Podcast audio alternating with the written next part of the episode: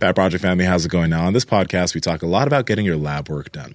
That's why we've partnered with Marek Health. They're a telehealth network, and they're owned by Derek for more plates, more dates. But the amazing thing about Marek is that when you when they get your labs done, they have a client care coordinator go over those labs with you. Now, a lot of you, when you guys are looking at labs and looking at your testosterone, cholesterol, etc., what Marek Health does is they don't immediately throw a needle at you. Okay. They can help you figure out what type of things you need to do in terms of your nutrition, potentially what you need to do through your supplementation. And if you're someone who potentially has hormonal issues, whether you're advanced in age or you do have very low testosterone, Marek will put you on a protocol that is specific to you and that helps you out with your current levels. The problem with a lot of these other telehealth networks is that when they do HRT for individuals, they give everybody the same exact thing. And that can actually damage you and not be beneficial. That's why Marek Health's the way to go. And Andrew, how do they go about it? Yes, that's over at marek.health.com. That's M A R E K health.com. And let's say you just you just want to get your testosterone checked, or maybe you want to get your testosterone, your estrogen, and a couple of other things. Uh, load all those labs into your cart and at checkout enter promo code Power Project 10 to save 10% off all those labs. But let's say you're not sure where to start, head over to marek.health.com slash power project and get the Power Project panel. That's going to cover everything you need to know including a uh, consultation with a client care coordinator. Uh, that comes free with that. And use promo code Power Project to save $101 off of that entire bundle. Again, marekhealth.com, links to them down in the description as well as the podcast show notes. All right. Well, today we have uh, Ben Greenfield on the show.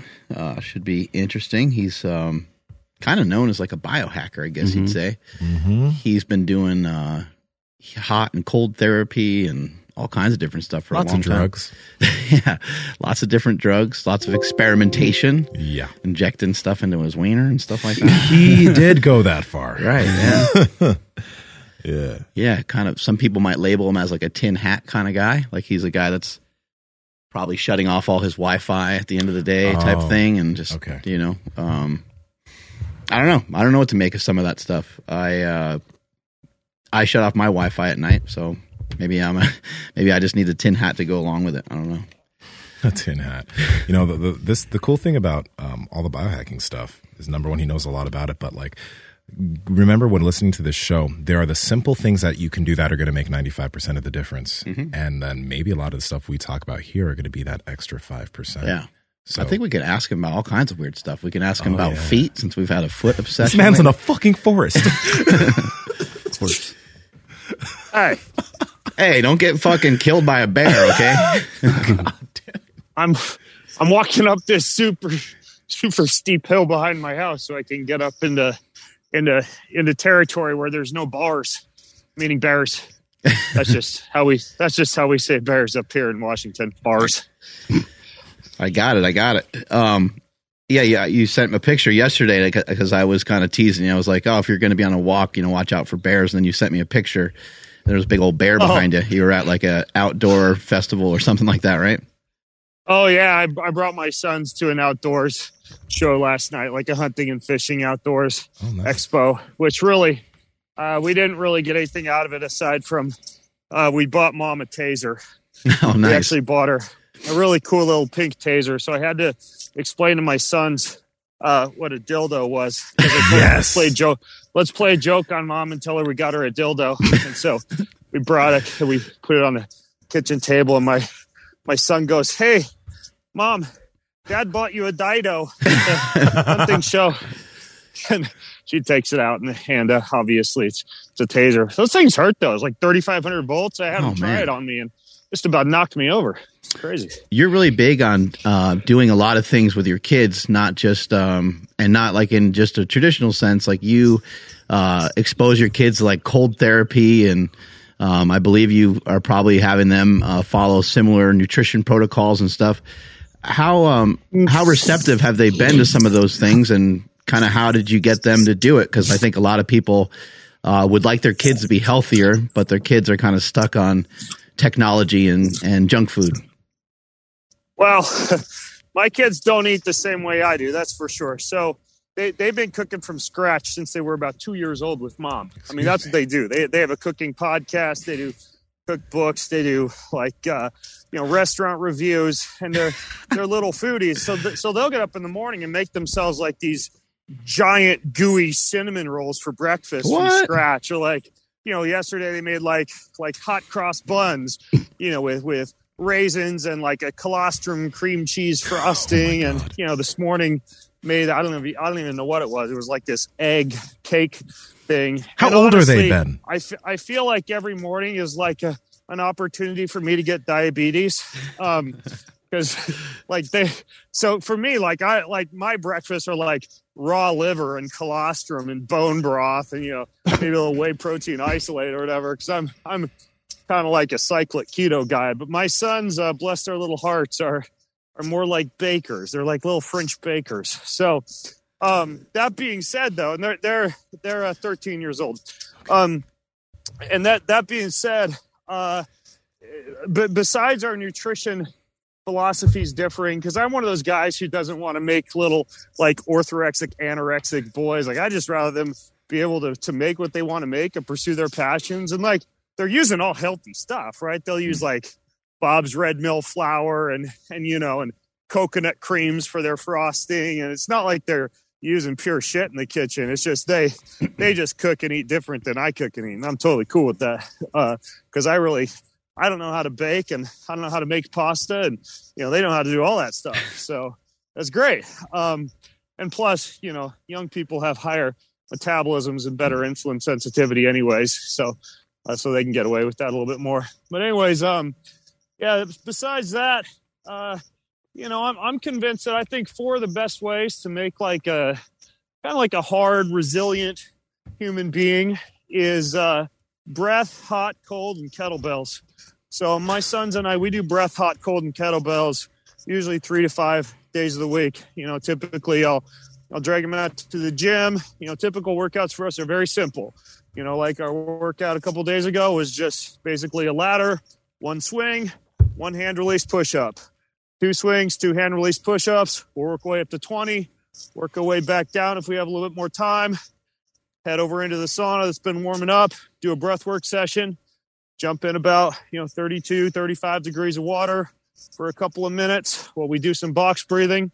And um, uh, a lot of times the breath work that we do is is in the sauna, so we're getting the heat as well. But those are four things that I really try to prioritize from a physical standpoint with my sons every week: is uh, heat, cold, breath work, and uh, some kind of unstable object like a kettlebell. Sometimes we use sandbags and stuff like that too. What does the uh, what does the breath work look like when you do the breath work in the sauna or the cold plunge? And what is the benefit of temperature? What have you found the benefit to be for hot and cold? Oh yeah, yeah, uh, great question. So what it looks like is uh, our sweet spot is about 15 to 20 minutes for for breath work, and for us, like if we've done a workout, usually we'll finish a workout. Cause usually we'll do this right before dinner, so we'll you know we'll finish up around 6:30, 6:45, throwing some kettlebells around or whatever, and then we'll uh, we'll dip into the sauna inside, which has already been warming up. We'll just flip it on before we hit the gym. And uh, I use an infrared sauna, so it'll you know it, it hits about 155, 160, but because of the you know those light photons, particularly from the far infrared, penetrate pretty deeply. You know you'll you'll open up a pretty good sweat, similar to what you get from a from a dry sauna. And I, I think I you know the other setup that I really like because I'm I'm probably going to be moving to Idaho soon, and I'll probably do this setup at my Idaho place. Is like a big old dry barrel sauna, but then take some heat heat resistant red lights in there, so you kind of get the best of both worlds, like the super intense dry heat of the sauna, but you can still drag some red light in there. But right now, I use a uh, uh, uh, Clearlight brand sauna, so we get that thing jacked up. We go in there, and uh, our we we have a lot of little like every year I for the past three years, I brought my sons typically in, in one of the first months of the year, like January, February, March. I bring them to a breathwork course just to teach them how to breathe properly, uh, you know, add a few new breathwork technique feathers to their cap, you know, so yeah, Is there a specific coach? breath work or Like the well, no. So the ones we've done the past three years was we did uh Niraj Naik. I really like him. You guys should interview him sometime. He goes by the name of the Renegade Pharmacist, and he's like used to be a DJ and also a pharmacist actually. So he knows a lot about the physiology of breath work, and he puts together some really good tracks that are anywhere from know, from from ten minutes to an hour, and uh, he has some good trainings online. So I brought my sons through that one. uh, about three years ago. I brought him through one by another guy named uh, Josh Trent. He has a podcast called the the Wellness Force Podcast, I think it's called, and and he had a good program that I brought my sons through. Um, th- this past year, I brought him through basically this new app that just came out. I think it's the best breathwork app right now out there. That one's called Othership. Other Ship. And uh, Othership has courses uh, and breathwork routines ranging from like very quick two minutes just for a quick charge me up during the day, all the way up to like these deep psychedelic, like holotropic 75 minute breathwork sessions. And that's the one that we use right now. We do about 15 to 20 minutes on that Othership app. Typically, we'll, we'll choose like kind of like one of the more invigorating upper sessions. It's a lot of like Wim Hof style stuff, um, a lot of pranayama style techniques, a lot of a lot of holds, a lot of CO2 tolerance, a lot of oxygen deprivation, a little bit of box breathing. Uh, they they do have nighttime relaxation sessions, but we kind of like the more invigorating stuff. Uh, and then um, we're we're usually kind of sweating by the time that we finish that, but about three four times a week we're doing that, and then uh, about two times a month we drop into the sauna, we lay flat on our backs, and we do like the full on, like 60 minute long breath work sessions. Wow. And I mean, you know, not only do those things get you, you know, high as a kite, if you're looking for more of kind of like that, that self DMT release and, and really go to a, to a place that, uh, that just totally shifts you into a, an elevated state of consciousness using your own breath, you know, using your own physiology.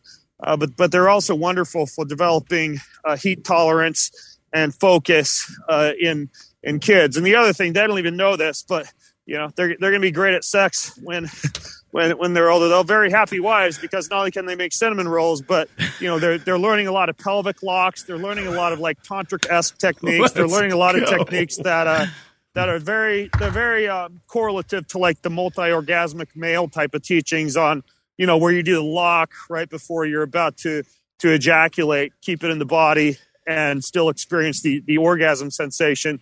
And so, you know, a lot of these breathwork techniques transfer to sex as well, which is also what I like about that Othership app. It has a couple partner sessions and, um, you know, those are usually 20, 30 minutes. And oh my gosh, like if you have the time for, for foreplay, you know, you just took those things up to a Bluetooth speaker in the bedroom or whatever. And, uh, my wife and I like to do those uh, uh, here and there. You know, sometimes we'll do like a little, uh, like a ketamine or an oxytocin nasal spray and and then drop in do 20 to 30 minutes of breath work and it just makes it makes lovemaking amazing because all that breath work you do leading in during foreplay you kind of keep doing while you're having sex. And you know i'm i'm convinced that that sex is about one of the most sacred special things that two human beings uh, can experience and you know from a spiritual standpoint. And because breath is also so spiritual you know the two go together like uh like turkey and cranberries, I guess. So, anyways, yeah, back to my sons. That's that's what our breath work looks like. And then uh, you asked about the temperature for the cold, and really with cold, what it comes down to is is the colder the water, the less time you need in it to get the benefits. So mm-hmm. we go pretty cold. We we keep we have we have one of those cold tubs that we keep between about 32 to 35 degrees, and we'll either go jump in that for about two minutes or we also have like an above ground pool that I just don't heat. And so most times of the year, that thing's anywhere from 40 to 55 degrees. So we'll sometimes just go swim around in there for a little bit longer time, you know, like four to six minutes. Mm. Uh, and so, yeah, that's what it looks like. You mentioned uh, the breathing having like a DMT like effect. I imagine that you've taken DMT before, right? Uh, yeah. Well, taken. I mean, not not like orally, but yeah, I've, I've smoked it. Yeah. Right, and then so in comparison, did that feel similar? The breathing? Well, you get you get similar sensations. I mean, let's face it, you know, it's, it's not going to blast you off like a rocket ship to the moon, like inhaling DMT will. But I mean, arguably, I think that that natural release that you get from the pineal gland via things like breath work. Um, gosh, how do I explain this? I mean, I mean, you know, it, it, it's kind of like you know how do you build more character and how do you appreciate what you're getting out of it more? Uh, getting dropped by a helicopter on the top of Mount Everest or hiking Mount Everest or, or you know, uh, having somebody drive you in their Tesla to the finish line of an Ironman triathlon or actually doing the freaking thing. And I think anytime you achieve an altered state of consciousness through hard work, there's a little bit more of a more of a character building payoff. And you know, I'm not one of those guys who says that uh, there's there's you know there's no shortcuts and and you know you you can't hack your way to to get to anything. But I think at the same time, like for me, it feels more rewarding. But yeah, compared to smoking DMT, it's it's very slight. It's it's a little you know a lot less of an out of your body experience. But I mean, t- to be honest with you, like I'll shoot straight. I freaking hate DMT. Like I don't even like it. Like I I don't like the way I feel. I don't like the way that it just basically just strips me completely out of my body. I don't like some of like the the darker sensations I get out of it. But that same molecule, when released naturally in my body in still relatively high amounts via breath work, and when I'm sitting in that space, you know, on a long exhale, you know, especially during those longer sessions where I'm like 45 minutes in and I'm able to hold that exhale sometimes for like, you know, three and a half, four minutes. Um, you know, that silence and the space that you find in that silence and the fact that you're a little bit more lucid and a little bit more um, receptive and open and aware of messages that you're getting in that silence, you know, either messages from God or visions that you might experience or downloads that you might experience. Um, these are all things that you can leave a breathwork session and immediately go journal and write down. Sometimes when you're using DMT or some other slightly more hallucinogenic or psychoactive substances, sometimes you don't even remember. Like you, you know that you know that you had something important happen that you were supposed to remember or some message that you got, but you're just so freaking out of it. You you can't even go write it down in a journal, you know. Wow. Um, so we mentioned DMT, but uh, you know, Mark, myself, and even Andrew's dabbled a little bit, I think. But we've messed with psilocybin before, um, and I'm curious because I mean, you were mentioning that it's it would be more ideal. Like a lot of people find these substances and they want to use them as an escape of something or um, to get to another state without doing personal work before before, but I'd imagine that you do use psilocybin quite a bit. What uses do you find that it's maybe useful for for you, or do you even is it even useful for you? I'm not sure. Um. Yeah. Psilocybin is certainly something that I've used before. I wouldn't say I use it a lot. You know, I um, I I might microdose with psilocybin, uh, maybe maybe three or four times a month. You know, on like a, a day where I need a little bit more creativity, I'll yeah, I'll certainly use something like the Stamets stack and take a, a half gram or so of uh, of, psil- of psilocybin with a little bit of uh, like a blood cell or, or, or a blood flow uh, precursor like niacinamide or niacin or even like sildenafil or something like that. Mm. Uh, and, and then the lion's mane and the psilocybin. And and that's really nice, you know, for something for which you'd want increased sensory perception or increased creativity, like either a hike in nature or you know, or or a really intense like worship, prayer, song session, which I'll sometimes do, you know, especially in the morning, just you know, going before God for an hour or so and going really deep. Uh, you know, it can even be be nice for like a hard workout or for a really good creative writing session where I'm juggling a lot of book chapters and just need to be able to step back and see the forest for the trees, but then also be able to dive in and creatively tweak and edit each chapter. So, you know, those would be some use cases for it. Um, and, you know, I, I, I, would say that I very seldomly will use what many would refer to, you know, as, as more like a, like a trip dose, you know, where I'll take three, four, five, six grams. You know, I've, I've done that before, you know, with, with a good journal and a, and a, a, a, um, you know mask and a good track and have been able to have business or personal breakthroughs that I wouldn't otherwise have been able to have, you know, and for those type of things, just because sometimes you're kind of laid out a little bit, I'll just put on a digital recorder and record what I vocalize during those sessions. And then later I'll transcribe that recording and, you know, get access to some of the things that I, that I voiced when my ego was set aside and I was in a little bit more of an elevated or altered state of consciousness because you do think you know differently when you're on these type of substances, especially when you've when you've kind of uh, minimized or slayed or set aside your ego to a certain extent. And um, so, um, yeah, I think there's benefit. My my view on any of these things, to get to your question about escapism, is that yeah, I think that in many cases, you know, when you're talking to somebody who's done like their 38th ayahuasca retreat or whatever, and then they're going back to Peru next week, you know, you kind of ask yourself mentally, geez, like, what's this person looking for that they're not finding from this or other substances? Because, yeah, you know, you, you can go to a blissful la la land state and convince yourself that it's like this noble excursion to enlightenment. And you know this time this this one time even though it didn't work all the other times this one time is going to be the time when you finally come back with the magic elixir with the answer to all of life's problems.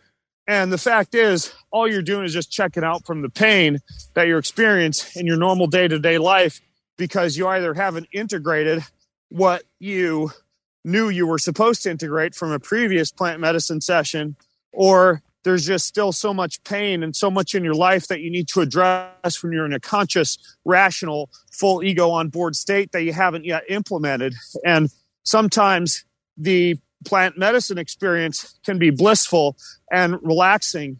And, you know, you, you, you, you, you can escape a lot of the pain that you experience in the logical, rational, fully connected world but if you're in that logical, rational, fully connected world and not making the decisions and doing the hard work and implementing the things that you may have been told or may have realized that you should be implementing when you're in that that more blissful, you know, plant medicine experience, then it's, it's really it's not doing you any good. I mean, look, I, I think with any of these things, you know, and I and I'm a Christian, so maybe I have a, a different viewpoint than some people might, but I think that God made everything that's in creation for a specific purpose.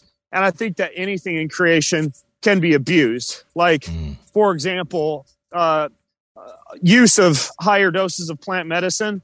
I think the use cases for that is very few and far between. Uh, maybe a rite of passage into adolescence for a young man or a young woman. Maybe a, a wedding night that you're celebrating with the with the, the spouse you've just married. Maybe your 40th birthday party um, maybe if you have had trauma or you have epigenerational trauma and you need to specifically use that to start to dissolve some of that trauma. You know the, but but you know the idea is very popular like in our especially in the health and fitness community i don't know if you guys have noticed you probably have you know people are just like dropping this stuff like candy and going off on some journey every month.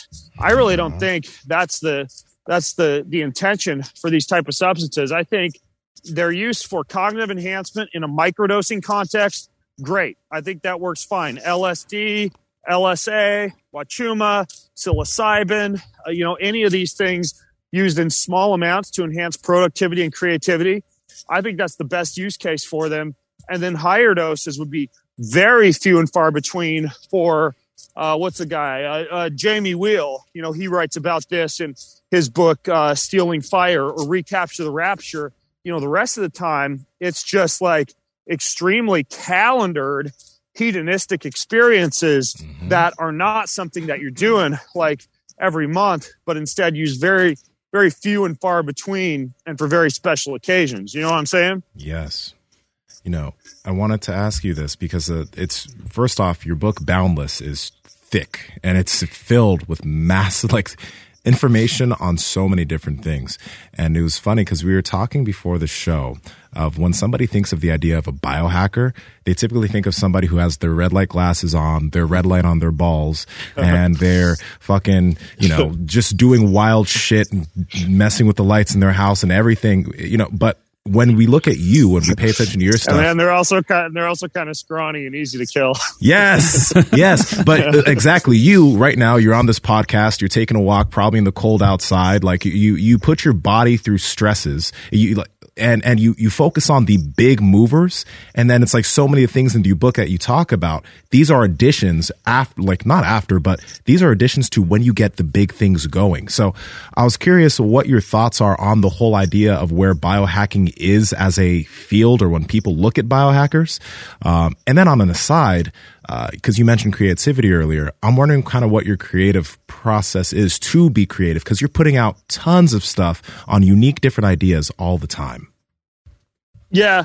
Well, the, the second part of your question is, is the easiest. So I'll grab that low hanging fruit first. Okay. Um, you know, I, I think that the one thing that, especially in a, a wildly distracted era that we now live in, that's so simple to do, is to wake up and start checking boxes, Mm. to wake up and, and start doing, doing, doing, because let's let's face it, it's it's very easy to just have work on our plate all day. Like that's it's not hard to make money these days. It's it's not hard to to have lots of things to do and lots of emails to reply to and lots of social media messages to check and lots of stuff to post to your story and you know to your feed. Like you could go all day and pat yourself on the back for having done a good job just like doing shit all day.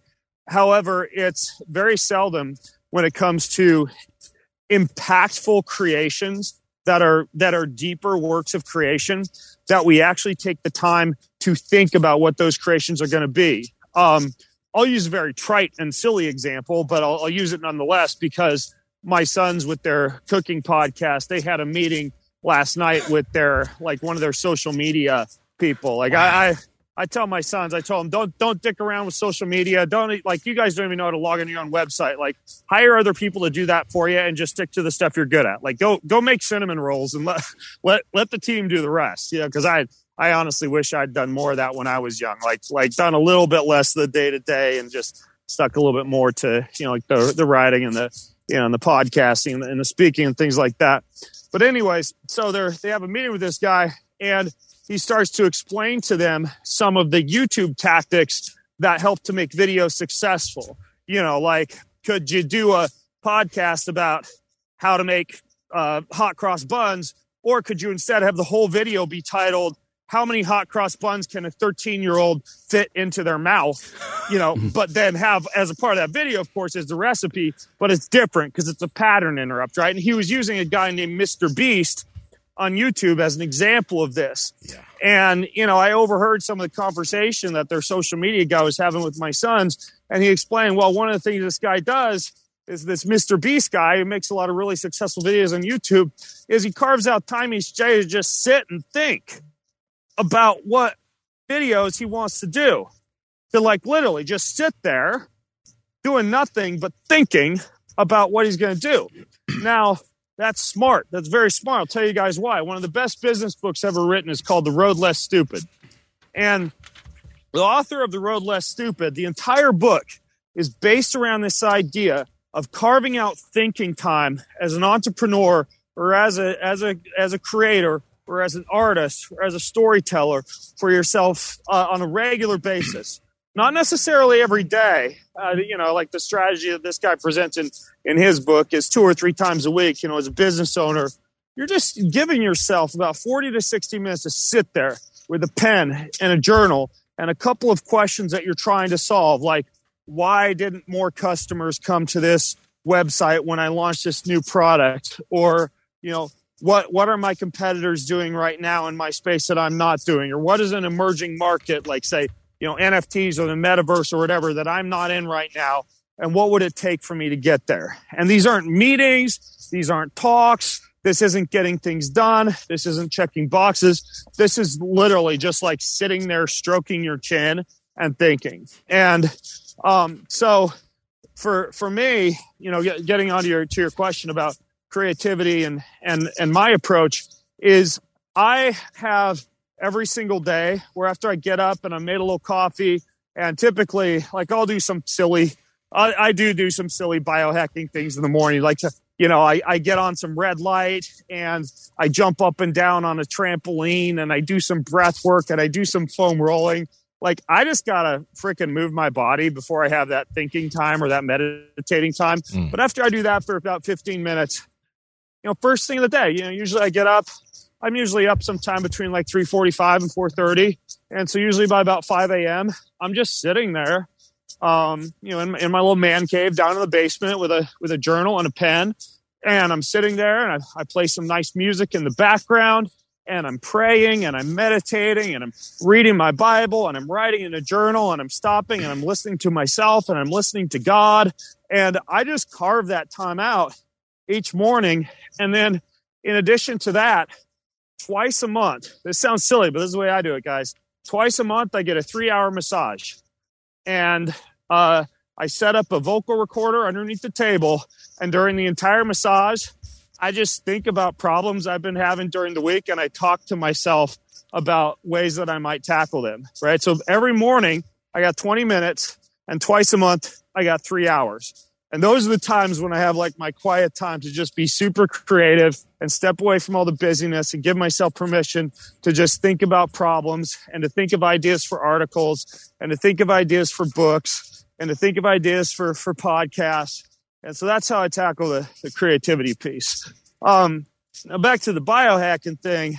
Um, yeah, I, I think that it does get a little bit silly these days. We got a whole bunch of people running around like Muppets with their, you know, with their red light panels and their self quantification devices and their ring and like their eight different brands of mouth tape and you know and then you know the the different you know oils and fats and now I don't have the short chain fatty acid and long chain fatty acid. I got the medium long short chain fatty acid. I'm putting my coffee and my tea now. And, you know, it's just all these things. It's almost like this competition to see who can do the, the weirdest shit to, to hack their biology.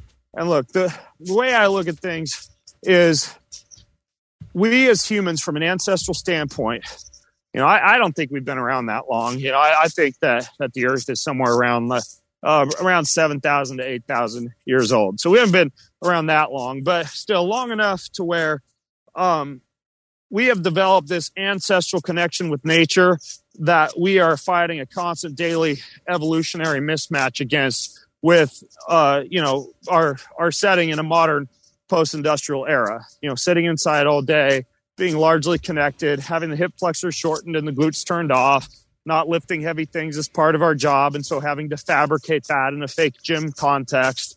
You know, um, you know, being in boxes a lot, driving in a box, sitting in a box, sleeping in a box, uh, working out in a box. You know, and, and in relatively predictable versus unpredictable scenarios because the outdoors and nature is more predictable um, or is more unpredictable.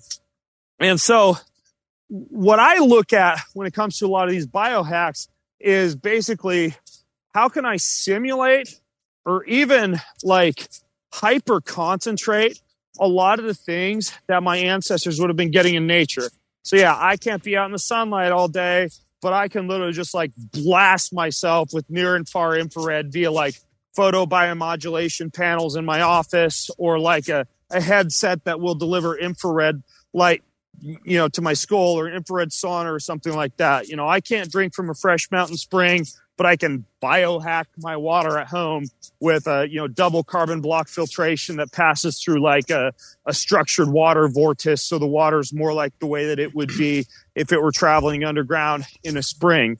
Or I can't be like outside barefoot all day, but I can wear minimalist shoes or go barefoot in my house and have like grounding and earthing mats that I can stand on that are plugged into a grounding outlet, or like in the case of my office, just in a wire that's planting a metal stake out in the ground so I can be like grounded and earthed while I'm while I'm standing or working in my office during the day. You know, I, I can't necessarily be subjected to the stressors of of heat and cold and environment because I'm not working outside building fences or herding sheep or hunting or anything like that, at least not on a typical day. But I can get in the sauna every day and sweat my ass off for 20, 30 minutes. And then I can go get into something super cold at least once a day. Mm. So I'm simulating those environmental stressors and hormetic stressors. So most of the stuff I look at as biohacking is not like, what's this easy, comfortable shortcut that I can take so I can skip doing the hard work? It's more like, how can I simulate nature and then pair that with with doing the hard work, right? With, with so so like this morning, yeah, I worked out, and yeah, it was an atypical workout because I'm like a biohacker. So I had like blood flow restriction bands on with icy cold water circulating through the blood flow restriction bands with my feet attached to a grounding pad.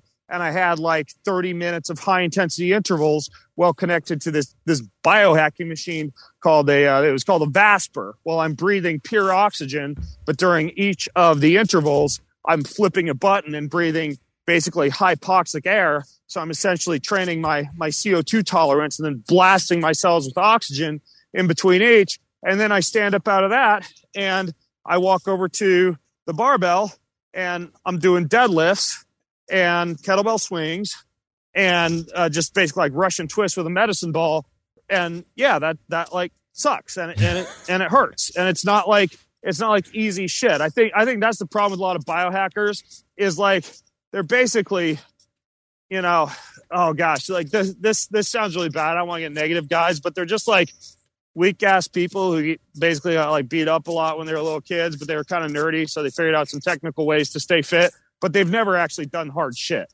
right? And I, I think that's the problem with biohackers is yeah, like do the cool like biohacking stuff, but get out and do hard shit too.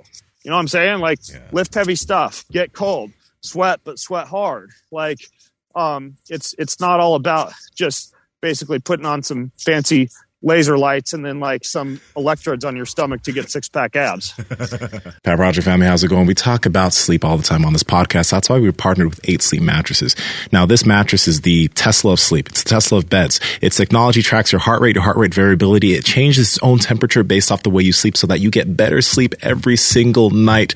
It is quite literally insane. Check them out. Andrew, how do they get it? Yes. And before I do that, I wanted to let you guys know that you can actually set the bed to wake you up silently. I know that sounds weird, but actually the bed starts vibrating around your head and it doesn't wake up the entire household the way my phone used to do back in the day. So now I just kind of have the bed wake me up silently and it's amazing. You guys got to head over to 8sleep.com slash power project. That's E-I-G-H-T sleep.com slash power project. When you guys go there, you'll see a banner across the top saying that you're going to receive $150 off automatically. So again, that's 8sleep.com slash power project to receive $150 off your pod pro cover or your pod pro cover and mattress combo. Links to them down in the description as well as the podcast show notes. Let's get back to the podcast. What are some of the harder things that you experienced because you've done ultras, you've done bodybuilding, um, you've you've done triathlons, you've done all kinds of stuff.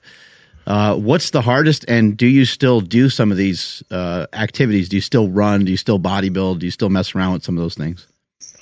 Uh, first of all, um, I, I really don't do many much of that hard shit anymore. That was like that was a chapter in my life, and now like I play tennis with my family. I do the kettlebells and the heat and cold and breath work with my sons. I mess, you know, for about a half hour a day. I'll like go deep and do something hard.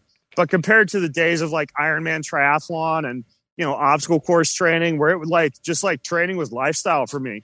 You know, like the weekend rolled around and I'd be out running 20 miles and then you know, hammering to some town 100 miles away on my bike and, you know, coming back from the bike ride and before dinner, you know, swimming three miles while I started the black line at the bottom of the pool. Or, you know, typical Saturday morning workout was I built like a half mile long obstacle course at my house and I'd literally just be like two and a half hours running, climbing ropes, monkey bars, you know, hauling 100 pound sandbags up the hill. And, you know, not for like a 20 minute hit routine, but literally for like two and a half hours doing that shit.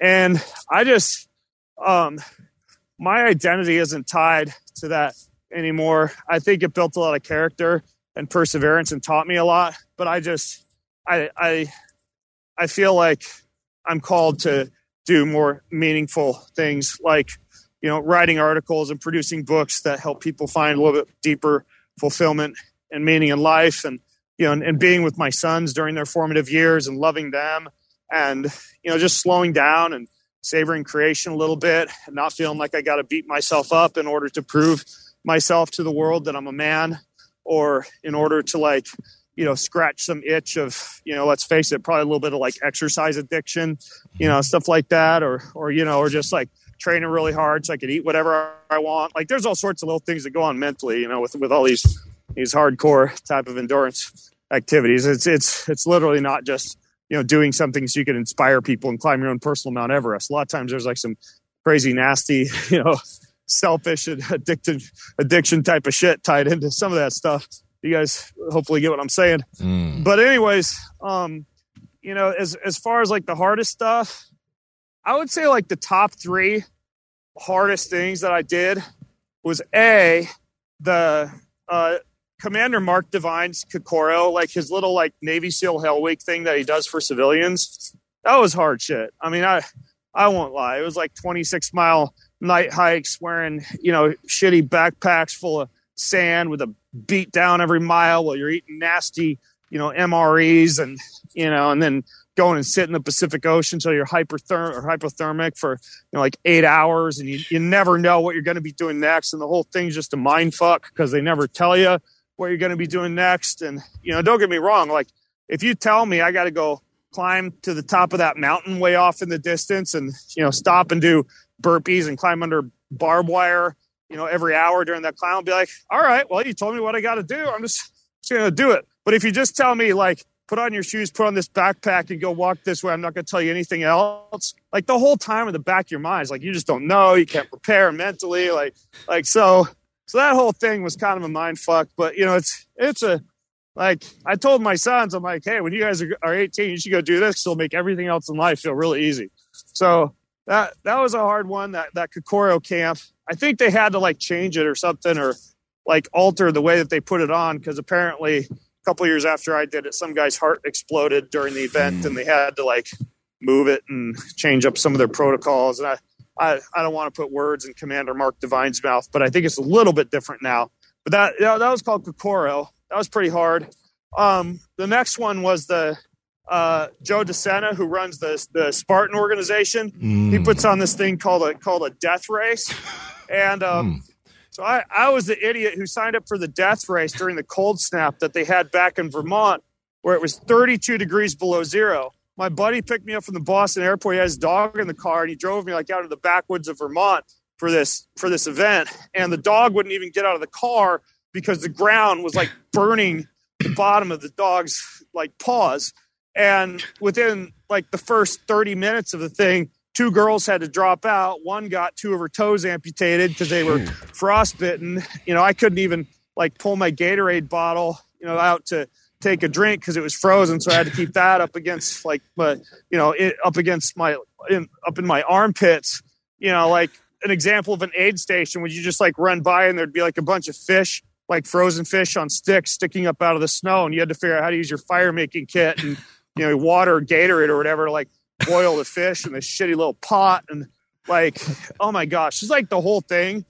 They shouldn't have even done it. Have and, people and, died? Know, they were like there. No, nobody died, but oh, you know there was like good. EMTs and paramedics like there the whole time, and I remember like my heart fell like when we were a day into it was like a three day event you know we're just going all day and all night and i heard a couple of like the people putting it on like talking in hushed voices. They're like, what what should we have them do next? You think that's safe? And I'm like, oh shit, they're just making this up as they go. And so, um, so that but that was hard. And uh, yeah, but again, now anything I do that's cold doesn't feel that cold compared to that. So you know, everything everything just kind of kind of sets a standard. And then probably the third hardest thing was just like, you know, I, I competed in the Ironman World Championship six times down in Hawaii on the island of Kona and like an Ironman is hard, but like anybody, not anybody, but like doing an Ironman isn't that hard. Like you can technically get up, could take a couple hours to swim a few miles, ride a bike kind of slow because the cutoff's like 17 hours, and then like walk a marathon,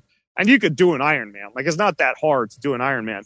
But when you race an Ironman World Championships, it's like you know all these like gilled out Germans and speedos and super fast people and everybody's been to the championships and everybody's been training for like nine months to get there and everybody's going way faster than you're comfortable going you know for for a 2.4 mile swim and a 112 mile bike ride and you know you have a marathon for dessert you run 26.2 miles and so you're just like outside of your comfort zone the whole time because you're trying to podium and it's super hot and super windy so i think the ironman world championships was hard not because of like the nature of the event. Like the distance isn't hard, but just like the fact that everybody's going way faster than you're comfortable going. And so the whole time you're just basically breaking all the rules about pacing yourself and hoping your body's just going to somehow survive the day. So that, those are a few of the harder things, but, but, uh, yeah, I, I have no desire to do. I mean, yeah, if somebody offered me like whatever, you know, fifty thousand bucks to go do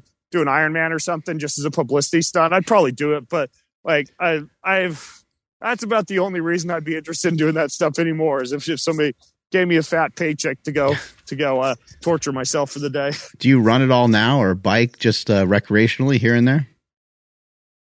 I run to the mailbox, uh, and if some if if my kids are chasing me or if I'm playing tennis, but no, like I I haven't run in like a year and a half. Like actually gone on a run. I I literally have not gone on a run in like a year and a half.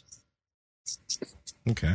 You know, uh, when you were something that you mentioned that I thought was really cool is you know, for example, you've done those really, really hard things, but it makes it so that, like, for example, doing the death race and being out in that type of cold. Now, when you come and you go in your, your, your cold plunge device at 32 degrees, it doesn't feel that bad. Just like, you know, uh, we've done bodybuilding shows and now maintaining a, a, leaner type of physique is not that bad because a bodybuilding show is much worse or doing a powerlifting meet and getting that strong. Well, we don't necessarily do that anymore, but maintaining a decent level of strength is not that hard because you've gone and you've done the harder thing. Now, the thing that most people would think is hard to do is much easier. And uh, I think that's something yeah. that's beneficial that people can think about to try to do for themselves. Yeah, and I think it even extends into like the mental realm, like that quiet time that I was talking about for mm. 20 minutes in the morning. Most people they they have difficulty being present during the day and not just like flopping around like a muppet during the day from from activity to activity, from checkbox to checkbox and not really stopping to ask themselves, why am I doing this in the first place? What's the ultimate goal for this task I'm doing aside from just getting it done? Or am I truly connecting with this person versus, you know, doing what I said I was going to do, which was whatever, meet him at the gym or have a coffee. Like, but am I actually connecting to this sacred soul who's going to go on to live for eternity? Am I making eye contact? Am I listening to the timbre of their voice? Am I feeling the electromagnetic signal coming off their body? If I'm truly present, am I, I mean, even smelling the pheromones and chemical signals that their skin's producing? Like, there's so much that we miss out on when we're not present. And there's so much more capability to be present when you just stop and carve out time each day to sit with yourself. Because if you can't be present with yourself, you're going to have a hell of a time being present in any other situation in your life. And so, like, for example, one tip I can give people just to begin to build presence is you know, like when you wake up in the morning, even if you don't have time to, to meditate or journal or sit or, you know, carve out 20 minutes or whatever, just like listen to a song. And as you listen to the song, be fully immersed in it. I mean, fully immersed. Like what you're trying to do is identify the space between the notes. Okay. It's, it's difficult to explain, but if you listen to a song and you truly listen to it intentionally, you'll know what I mean. It should preferably be a song that's not like too driven with lyrics, preferably something instrumental, like one that I like, you know, especially for my mornings, is there's a Spotify playlist called uh, uh, "Soaking Worship," and it's just like this this really great like worship channel, but it's got no words. It's just like these really moving, epic, you know, songs, very orchestral. And listen to it and try to literally listen for the gaps between each note. And if you can listen for the space between the notes on a song, you're going to find yourself beginning to notice the eye color and the little lines and blood vessels in the iris of someone who you're talking to that you're actually making eye contact with. And you're going to start to notice the subtle variations in their vocal inflections and their vocal tone. Mm-hmm. And you're going to be sitting and eating a bite of food and recognizing not just one, not just two, but five, seven, ten, twelve complexities of flavor in each bite. And you're going to be chewing each bite 25 to 30 times, focusing on the actual presence of that food in your mouth. And when you make love, you're going to have all your senses tuned on and be feeling even the slightest little puff of breath coming out of your lover's nostril. And you're going to be able to just experience and savor creation in a far different way than nearly everybody walking the face of this planet especially nearly every Westerner walking the face of this planet who's got a fucking smartphone supercomputer in their hand that they can't get disconnected from. They're thinking about the eight different things that they got to get done mm. because we live in an information era that's rife with FOMO and the opportunity to do so many things that we're rarely just doing one thing at once for which we can be present. But the people who can actually listen to what I'm saying and train themselves to be present train themselves to be present with these little things each day, starting with something as simple as listening to a song and finding the space between the notes. All of a sudden, life becomes a lot more magical. And you know what? It becomes a lot more magical without needing to like, you know, pop some, some psilocybin or whatever to, to, to find that beauty or to increase those sensory perceptions. So, so, you know, I, I think that's something that's important what is uh something that you're into now like at the moment like what over the last maybe year or so what's something that you have gravitated towards uh, over here we've been working on some like mobility stuff along with doing some stuff with like the feet and working on hip flexors and stuff like that. Like, what's something that Yeah. you feel's made a big difference for you within the last year or so? borrowing Mm. borrowing using like an 80-20 approach you know 20% of the the moves and the exercises in a lot of these programs uh, are going to produce 80% of the results and so you know i i obviously being in the health and fitness arena i get exposed to a lot of this stuff and i've borrowed bits here and there that are just woven into my week so so yeah breath work is a big part of that um, a few other things that that I've really just started to do, probably because I'm getting old. So I'm just interested in feeling good and moving better and having better gait patterning and um and and you know bu- building uh you know it's like when when you're young you're all uh pec major deltoid glute max um Don't forget you the biceps. quad hamstring gastroc biceps and when you get old you start to realize, oh, like I've been neglecting, um, you know, glute med, rotator cuff, uh, the tibialis anterior, the flexor hallucis, and the, and the big toe muscles. Um, you know, and and and and basically, uh, you know, and, and honestly, like a lot of the inspiratory and expiratory and diaphragmatic muscles, as well as the the deep uh, pelvic muscles as well.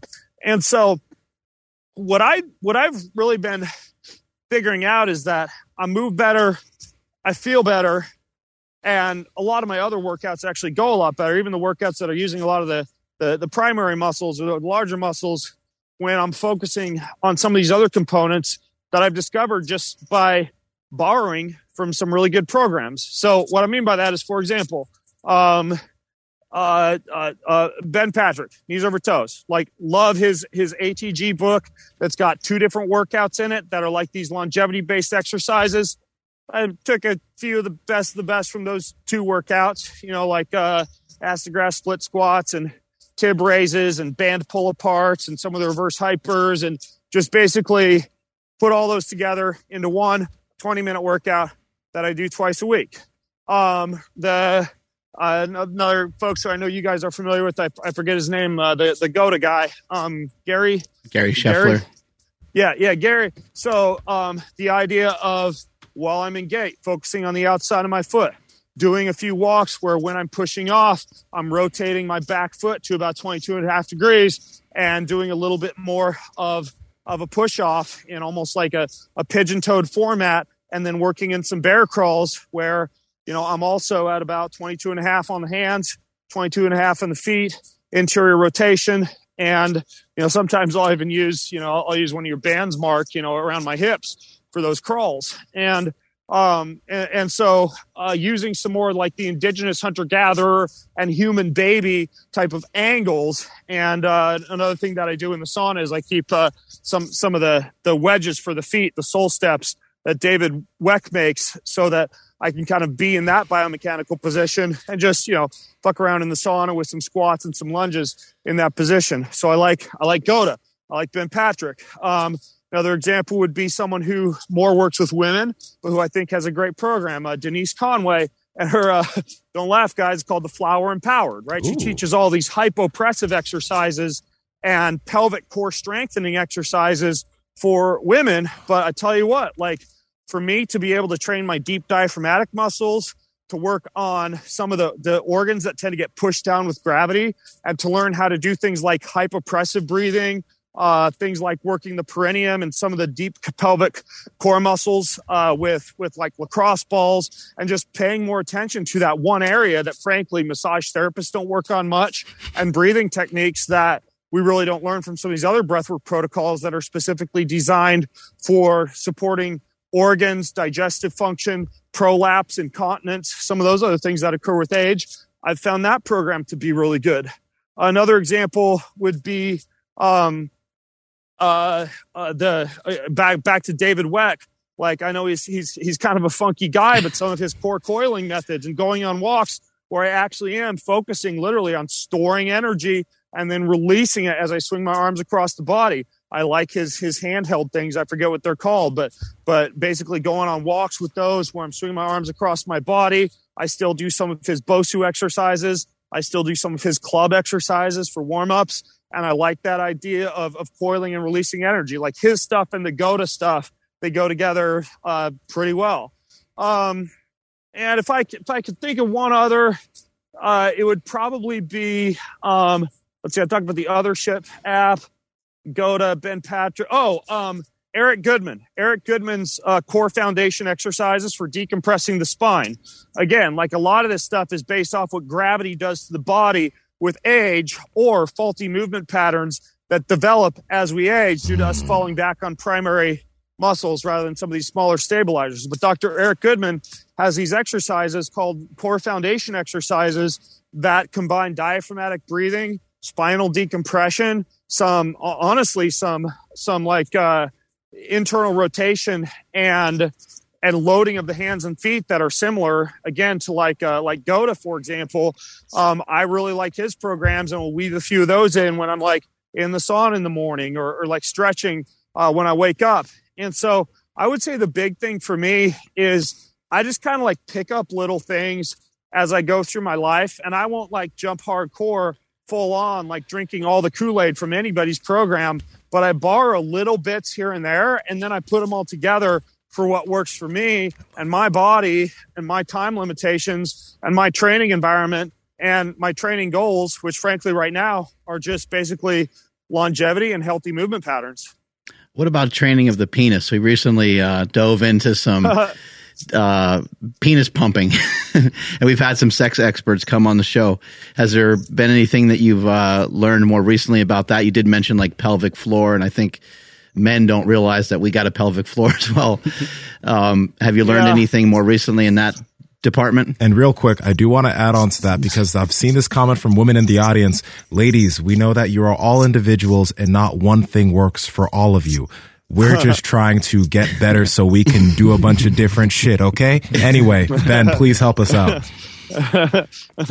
yeah, you know, I, I, think I was a culprit for making a lot of that stuff popular. I think three years ago, I did that that immersive journalism article for Men's Health magazine, where they sent me on like a six month foray for this article. It was called "New Year, New Dick." they had me do everything from uh, PRP and stem cell injections Woo! into my penis to uh, the the penis pump to the gas station dick pills to no ejaculation Whoa. for a month to the multi-orgasmic tantric breathing techniques uh, like it, it, was like gosh everything. Um, and so and yeah i mean like a lot of that stuff works. Uh, you know yeah penis pumps work. Yeah the, the prp injections work. Yeah the, the shockwave therapy the Gainswave for opening up new blood vessels works. Yeah stem cell injections absolutely. That was probably one of the most uh, effective things that I did during that entire protocol. Hey long term lasting results for for firmness for uh, for for even like a quality of orgasm. You know, kind of similar to to the PRP injections, but a little bit more of an effect. And um, I think probably in addition to just that whole lineup of stuff, um, really the I think the two main things come come back to breath. One would be during all of my breath work and this really helps out mm. too with with just a lot of like the uh like incontinence organ prolapse those type of things that can occur as you age is nearly every time i do breath work i am essentially doing kegels you know i'm, I'm squeezing on the exhale um um i'm, I'm relaxing on the inhale and when i say squeezing and relaxing i'm literally talking about stopping the flow of urine doing Kegels. And so every day, I'm, I mean, with those breath work, that means every day I'm doing like 15 to 20 minutes of Kegels. Um, that, in terms of the effects on my orgasms, specifically like the length and the intensity of the orgasms, has been amazing. Like I think a lot of guys hear about Kegels, but they're kind of like, yeah, they start doing them and then they don't, and they pick it up here and there. But like I literally do 15 to 20 minutes of Kegels almost every day. And then I keep a Captains of Crush hand grip in my car. and when I'm driving in my car, I'll just like go left hand, That's squeeze good. five times, right hand. But every time I squeeze, hmm. I'm also squeezing all the deep pelvic muscles. And every time I release the hand grip strengthener, I'm relaxing all those deep muscles. And so I'm getting a lot of that Kegel exercises just while I'm driving around in my car as well. So, um, that's one thing. Another couple of things that I messed around with for a little while, just because I'm I'm constantly trying stuff, is uh, there's there's one company called um, uh, Innovo, and they make like electrical muscle stimulation shorts that you actually pull on, and Yes. they literally just like stim all your nether regions, all your pelvic floor muscles. Now, I think, um, you know, one of those uh, the the the Emsculpt device that Judson Yeah. Brandeis likes. They also make one called an Emsella. I haven't used it, but apparently you sit on it and it does something similar. Um, but essentially, these are this is like electrostimulation for a lot of those deep pelvic core muscles, and literally, it's it's like training all these muscles to contract and relax, and teaching you how to recruit them in some really cool ways. And so, uh, two other things that again, these are kind of fringe, but I know you guys just kind of like to hear about, you know, any and all this stuff. So, Yeah. uh, PMF, if you have a PMF mat, um, there's a lot of, of good data on PMF for both testosterone as well as uh, your your sperm quality. And you can. So what I have is one of these PMF mats. I used to have the one go by Pulse Centers, and you can sit on it, and, and so you can just sit cross-legged on it while you're reading a book or journaling or doing breath work or whatever. And it's literally doing like PMF up into your crotch. What is And so you're getting a pulse electromagnetic field therapy. Oh. And so, you know, a lot of athletes will use this for blood flow, for oxygenation, et cetera. But there's no reason you can't just like sit on the mat. And the smaller the mat, the more concentrated the treatment is. And you, you can do a treatment just for your crotch. And then the, the last one that's interesting, um, you know, for, for a while, I, I messed around with, uh, you know, just because I, I want, I was curious about, you know, prostate orgasms and what the prostate gland orgasm feels like. And obviously, you got to go uh, into the into the rectum to to stem the prostate. And you know, my my wife and I messed around with that a little bit, and I, you know, I I honestly didn't really get much out of it or like it that much. But what I have found is that, and I actually did try this. Like I, I will try anything. Um, they make like these. Uh, um, it's electrical muscle stimulation, but it's literally like like a like a ass EMS device that you put up your butthole I'm and it down. stims all your deep pelvic core muscles from the inside, contract, relax, contract, relax. And it's literally doing like electrical muscle stimulation for all the muscles that you can't get to if you're like sitting on a device or wearing shorts or whatever. And uh, that thing had such an impact on like my ability to be able to control ejaculation and uh, and and, and do a better job with these multi-orgasmic techniques that I still use it once a week. It's like seven minutes. I lay on my bathroom floors, grab a book, and that thing is just like contract, release. It's literally like a workout for What- all of like your inner butt and prostate muscles and some of those tiny muscles that are just like right above the dick. What And, exactly uh, is it called? yeah. that one's called a um uh oh gosh, who's it made by? It's it's uh it's called like a like an electrical Kegel wand exercise, or A lot of women use them in their vaginas uh, also for for vaginal strengthening. I think it's called like a firm or something like that. I I forget the name of it. I I uh yeah, I forget the name of it. I don't I don't remember, We'll- but it's we'll like an electrical you. muscle stimulation. Like look up like electrical muscle stimulation Kegel device and it'll look like kind of like a dildo type of shaped wand that's literally just connected to this little computer. And I realize it sounds kind of weird, but I mean the thing actually works Male pretty Kegel well. exerciser. I found it. Yeah, something like that. Wow. Yeah. Well, I, by the way, guys, I uh, I have another uh, another podcast in about ten minutes. I just wanted to warn you. Yeah, no, no problem. I'm curious, what do you have on your feet while you're on this hike here? I have old school uh, Brooks. I don't know. It's like the Brooks Beast or, or whatever. I you know I I I get the whole you know barefoot, spread the toes, um, Vibram five finger thing. Um, my problem is like a lot of times I'll take phone calls and stuff and walk and do shows like this, and some days I'll walk like twenty five thousand steps. Right. And I find if, if I get too minimalist with the footwear, A, I always step on some big rock or something that seems to like sprain my toe and just like defeats the purpose. And then I'm like wrapping my toes with kinesio tape and trying to fix that stuff. Or you get like some Achilles issues because there's almost like not enough padding, especially Right. walking on hard surfaces. So I wear more like uh, these shoes are called Brooks. They're kind of built like the uh, like the the Hokas, you know, like those big built up running shoes. Yep. So I wear like some some pretty cushiony shoes when I'm going on long walks. But then rest of the time, uh, including when I'm working out, I'm usually like barefoot or super zero drop minimalist. Cool. Thank you so much for your time today. Uh, where can people find out more about you and where can people uh, find your books and stuff like that? Uh, just, uh, you know, on the internet, places like that. There I'm we go. A, I don't know, I'm a uh, Instagram or Twitter or Facebook. I, you know, I'm I'm a, I'm I'm on them all. I'm even looking into some of these newer like decentralized ones like Gettr and Zion. It's, you guys know how it goes. You can barely keep up, but Right. honestly, like my main portal, pretty much like everything I do is at bengreenfieldlife.com. Awesome, man. Have a great rest of your day. Thank you so much for your time. Hey, I love you guys. Thanks for having me on, and uh, enjoy the weekend, guys. Listen, listen for the uh, listen for the silence between the notes. All right. Yes. Catch you later. Thank you, sir. All See right. you later. Catch you on the flip side later. I feel like we won something today. Like that was awesome. We got a lot of penis information, Mark, you're all about the dicks now, aren't right? you? One of the one of the comments I see, We're gonna have On like a rogue attachment sex swing you know, coming in soon. Pretty Actually. easy to do.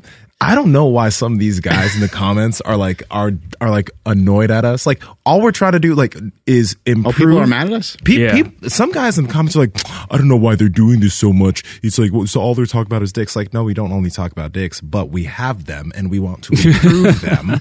All right. We're not just trying to walk around with average Mm-hmm. cacks. So as we improve our dicks, you improve yours too. And your lady or guy is happy Mm-hmm. with you. I just know he had a lot of information about it too, so I figured why Yes. And I'm, I'm definitely going to grab myself that, uh, that Kegel. Man, I don't. Nah. Yes. Ah. no. Yes. Can I borrow yours? Dog. Can we wear them during the show? Dog.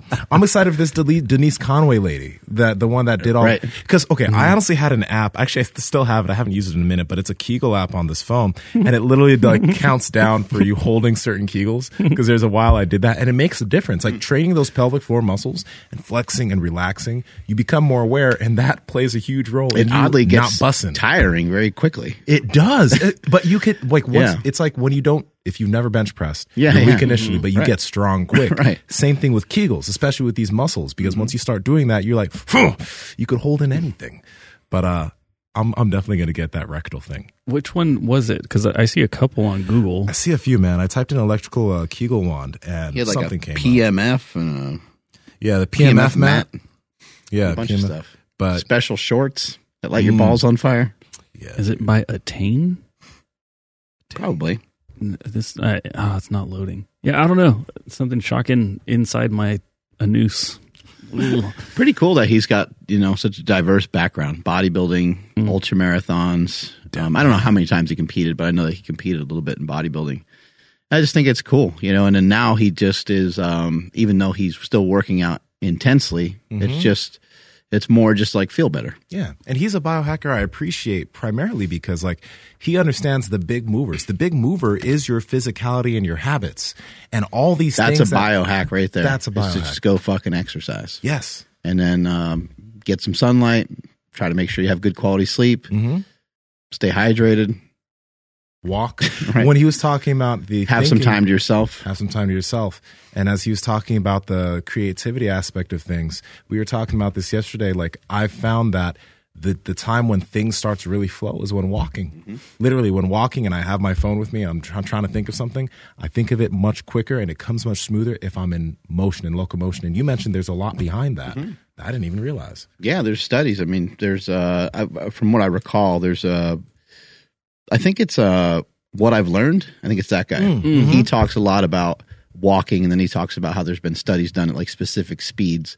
So if you're just kind of strolling, you might get some creativity, but if you're walking a little faster, is probably where you're going to get hit with more stuff. So they recommend 3.7 in this study that they did, which is moving pretty good you know you got to be uh, kind of intent and purposeful to walk to be walking at that speed if you're not used to walking at that speed Yeah, I wanted to ask him about uh, grounding because he mentioned it a couple times.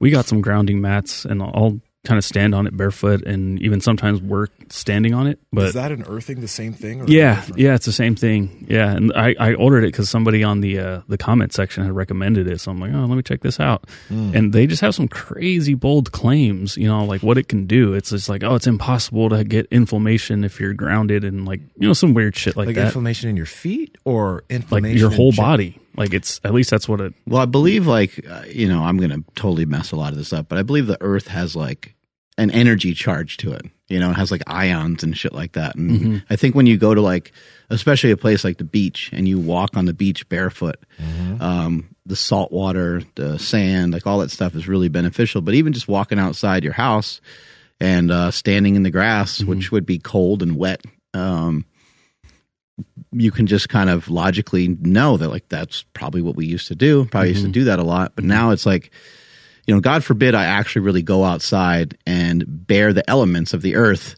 Let me put on a sock to cover up my feet, and then let me stuff it into a shoe and make sure that I don't make any actual contact with the earth. Right. And I was telling Nsima the other day, I was like, people drive from one box to another, and they and they get to that box by driving in a box that has wheels on it, and it's all climate controlled, and so we don't really deal with the actual Earth. And when we are dealing with the Earth, we try to figure out ways of blocking it by putting on clothes, putting on shoes, and then somebody walks into somebody else's office and they go, "Wow, this is beautiful! Look at that giant window." and it's like, oh, that's cool. We can see the outside, but thank God we're not actually outside Yeah. because that could be dangerous. Yeah. uh, it, it is weird. So like when I when I'm standing on this earthing grounding mat or whatever, and if I I touch the top of my laptop, it like it doesn't shock me, but like I can feel something weird going on. Wait, whoa, whoa, whoa. So- Wait, when you're standing, So standing on the mat, Mhm. and then like I close my laptop case or like the you know flip the cover down, and if I like rub my or like skim my hand across the top of my laptop, I can feel it like buzzing. And then if I step off the mat and I do the same thing, it's smooth. It almost feels like there's a texture to it when I'm on the grounding mat. So I'm wondering if a like the wiring is fucked up in my house, or b like when I ground myself, my laptop is like to like short circuit because it's not like legit grounded or something. Okay. Question: Grounding mat is it? It's so it's not. It's not the mat I was thinking about that has like the ridges and the rocks and shit. No, Like no, the- no. It's, It's, not that. Just imagine like a very small yoga mat with Mm-hmm. a plug that plugs into just the the uh, neutral part of the outlet of your house. So you know, like there's a two, then there's a one pin in the middle. So it just plugs into that grounding spot. interesting. Yeah, Okay, I didn't. Um, looks like I was tripping. I thought it was just one of those textured mats so your feet could get different No. things. No. Okay. no, Okay. but yeah, exactly. It's just it's out there. It, Yeah. But it, I mean, we got them, and it just I don't know. I don't know. It's one of those things. It's creatine. I'm, I'm taking it just because Crazy. You know. because there was a study done a long time ago. Yeah. um, one thing I really appreciated that he said is the the idea of borrowing because Oh, that's heck yeah. that's exactly what we do. Like we have all these different guests come on. And like I will take uh like some stuff from what Ben does, some stuff from what GOATA does, some stuff from what uh Schlesinger does, and do it and add it into what I think is the most effective type of routine for myself and what I'm trying to do. That's what we're trying to do. We don't buy in totally to one idea.